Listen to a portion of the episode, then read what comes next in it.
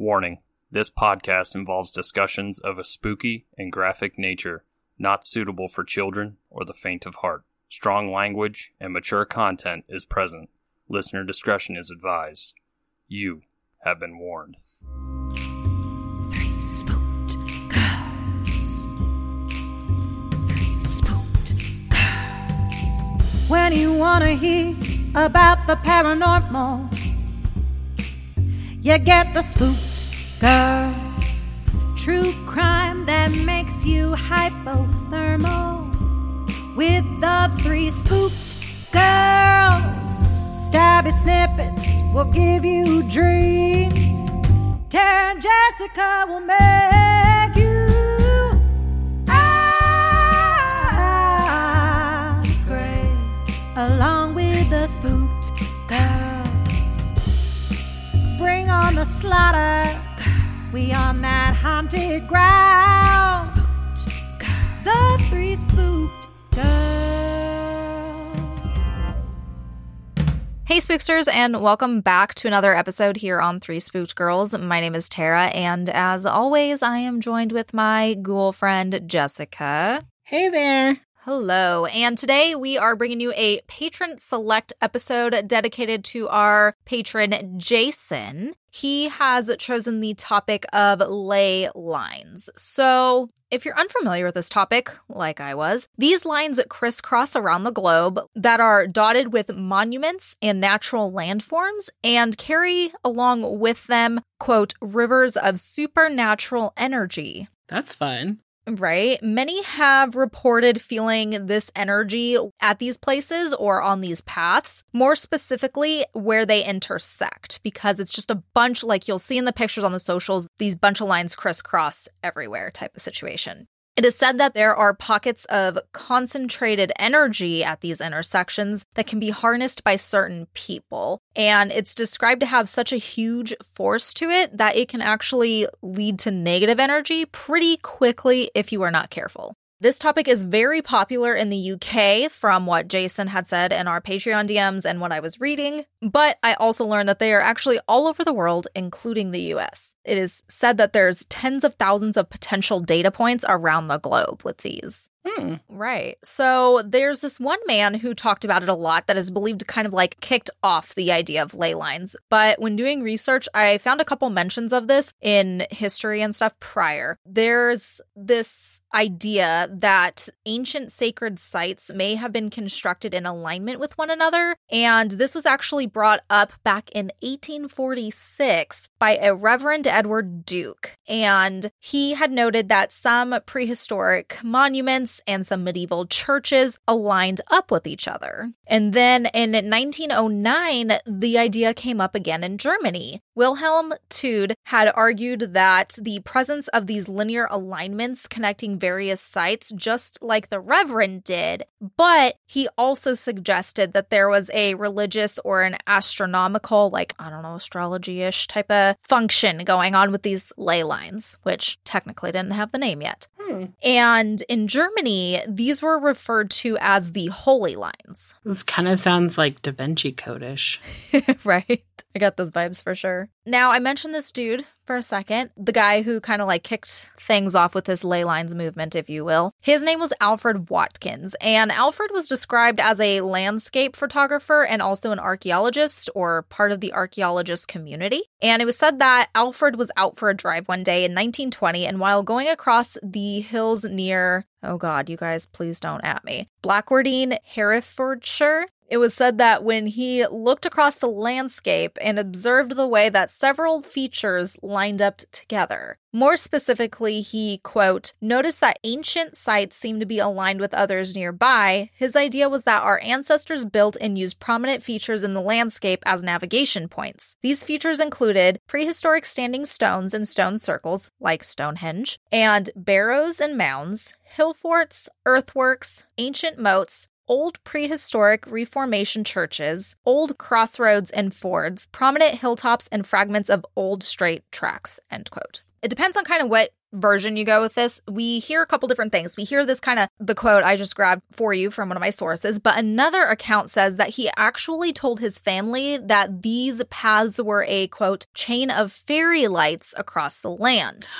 I love fairy lights. Mm-hmm. We're going to get into fairies a little bit. But like I said, it really depends where you read from. Some say he was like, you know, he didn't believe in magic. He didn't believe in fairies. He didn't believe anything like that. That wasn't, quote, scientific. While others had this. So I like the fairy side, so that's what we're going with. And in nineteen twenty-one, he had actually named them Ley Lines. He went with this because apparently uh, in the area where he discovered it, there was a lot of villages that the ley lines went through, and it had ley or L E Y in their names. Okay. Yeah, to pay tribute to the area. I was going to think it was like a kid or a wife or like a sister, you know. Yeah. He would end up writing two publications on ley lines. The first was the Early British Trackways in nineteen twenty-two, and then the other that is more infamous is called the Old Straight Track in nineteen twenty-five. The Old Straight Track is actually considered to be the first actual book about ley lines, and it was also the first to document and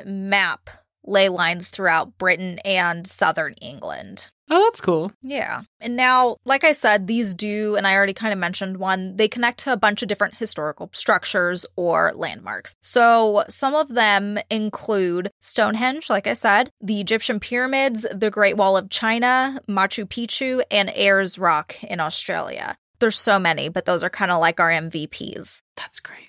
Mm-hmm. It's kind of like that question, like the chicken or the egg. Did the ley lines attract people to build, or because people built and that energy? I have questions. Yes, yes. And they do also, like I mentioned, pop up in the U S all across the country, some states being Washington, Pennsylvania, and Ohio. With that, I do want to kind of like dive into these ley lines a little more. So, like I said, they connect these monumental places, but what the fuck are they exactly? Well, again, like most of these kind of things, they just depend which camp you want to be in. So for your, quote, right answer. And it kind of varies. And I thought it was interesting because there was a YouTube video that will be in the sources page because, like, no spoilers, there wasn't a lot of like legit sources to use. Yeah. If that makes sense. Like a lot of it was blogs and stuff. But I did find a YouTube video, and she really broke this down for me really well, and it helped me kind of understand it more. That's good. So if you would like that enlightenment, go watch it.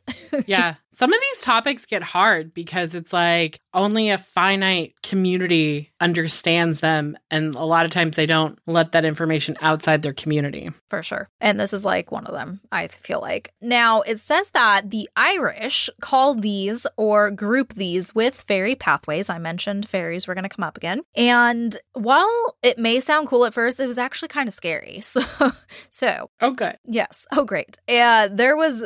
In that video I watched, she mentioned how she lived along a fairy pathway in this area. And she just said that for her personally, a bunch of like weird stuff started happening similar to like haunts, but it was, you know, fairies, not ghosts. And it was just a really bad negative energy. She's a witch, so she's also in tune with this stuff. And apparently it wasn't just like her and things like that. It's actually, I guess, pretty common for anyone who ends up having homes along the fairy pathways. The fairies are said to cause mishaps and put out like negative energy and things to happen to essentially drive the humans away, to get the fuck out of their area, pretty much. I mean, in their defense, it's their pathway. Yeah, right. I was just kind of like laughing about it though, because like it made me think of our fairies episode. Um, if you're newer and haven't listened to it, go back. It was fun.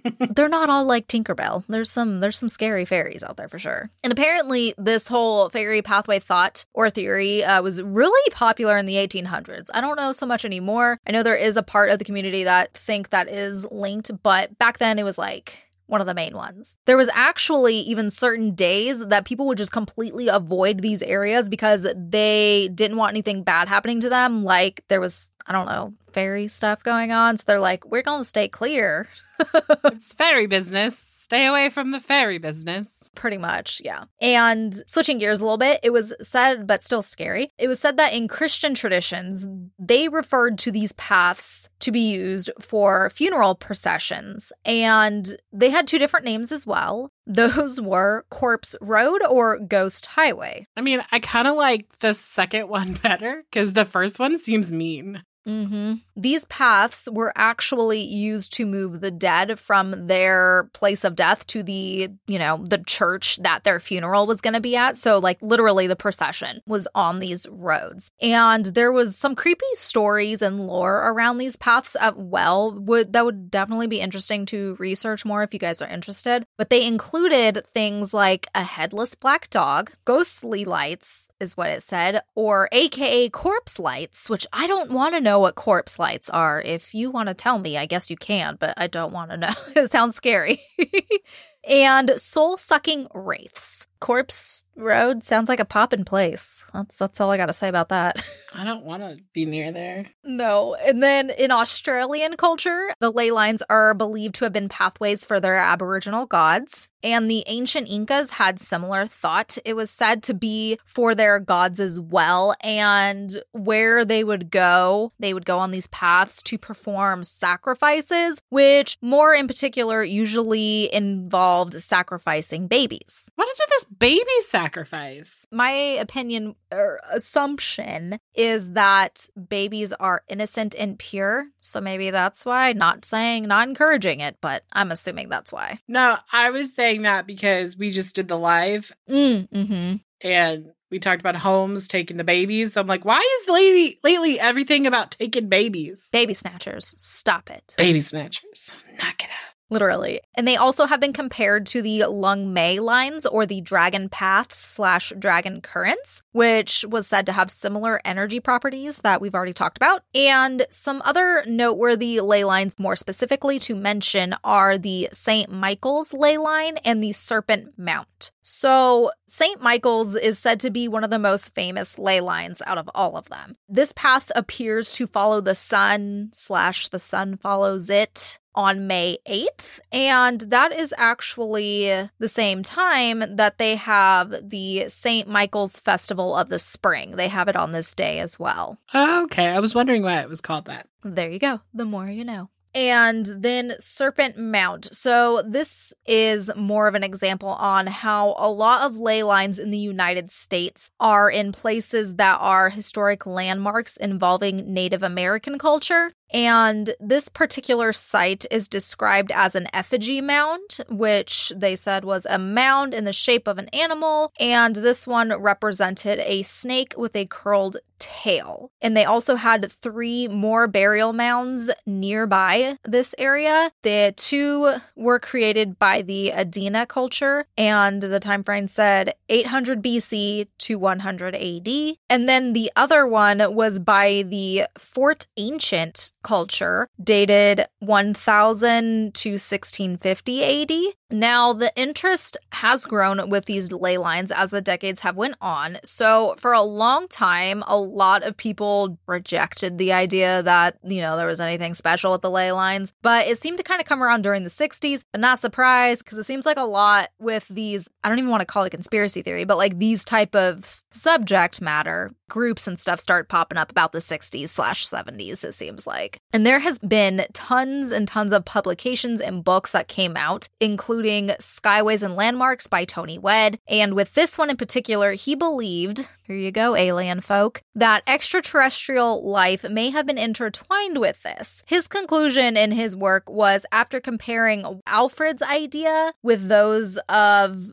this French ufologist, I don't know if it's, I'm probably saying their name wrong, Aimé Michel, who basically they argued that the lines were used by aliens to travel on in their spacecrafts. I mean, road maps. Yeah. Oh, yeah. And he said, basically what Jessica said, that either they used these landmarks and stuff for guidance for their roadmaps, or that the energy has like a magnetic current type of thing, and it's kind of like what drew them there to use them. Ah. Yes, yes, yes. Is Area fifty-one on a ley line? Let me see. It is. Ah. Makes total sense. Right? Everything is just falling into place now, guys.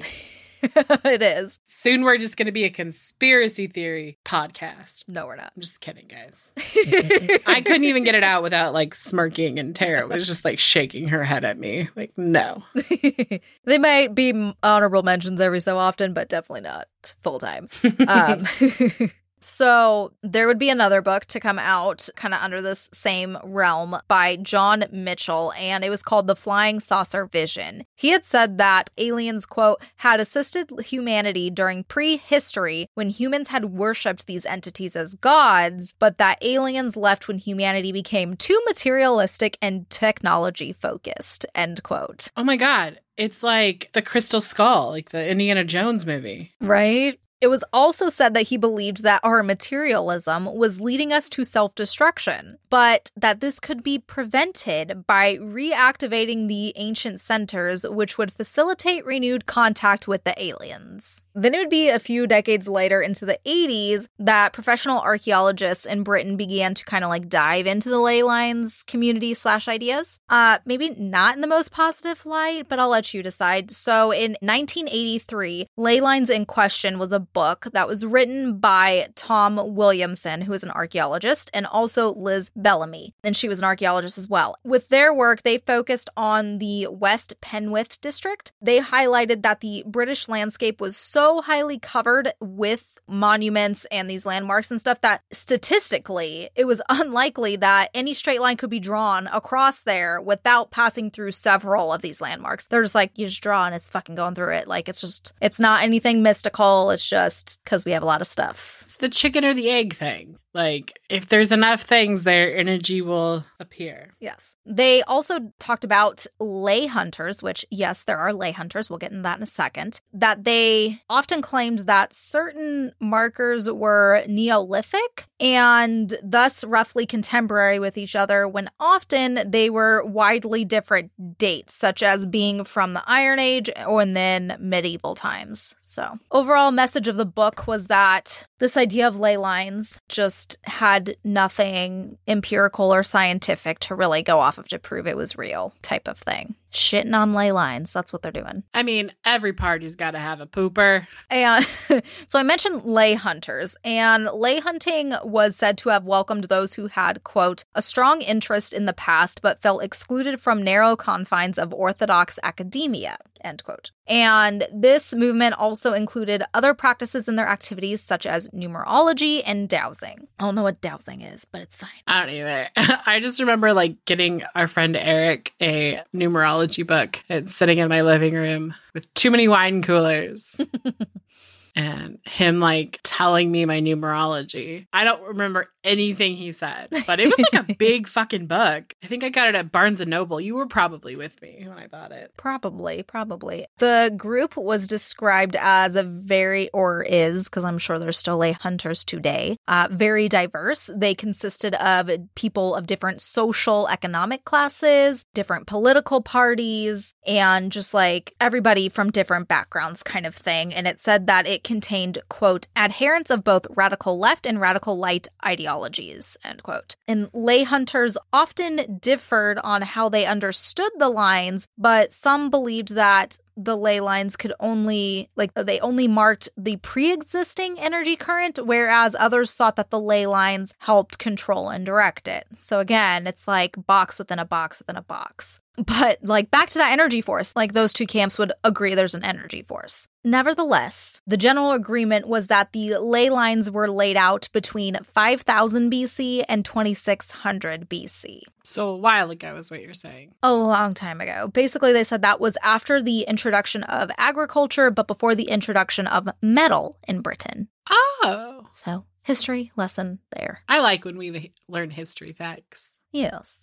So with that, that is going to come circle us to a close on my take on ley lines. I am very curious on what you all think about them, whether you think it's something mystical and fairy related, or if it's a bunch of ghosts, or if it's aliens, or if it's just, you know, if you're more scientific based and you think this is just all kind of a coincidence, because yes, there's a lot of historical landmarks and stuff. That's okay too. So yeah, I would just love to know what you all think. And And uh, yeah, that is going to wrap it up today for our Patron Select episode. Thank you, Jason, for suggesting this topic and also supporting the show. If you would like to have your own dedicated episode, just like these and our other Patron Selects, that perk starts at our ten dollars tier, and you can support the show at any tier at patreon.com slash three spooked girls. And we will see you on Monday for a full episode. Bye, guys. Bye.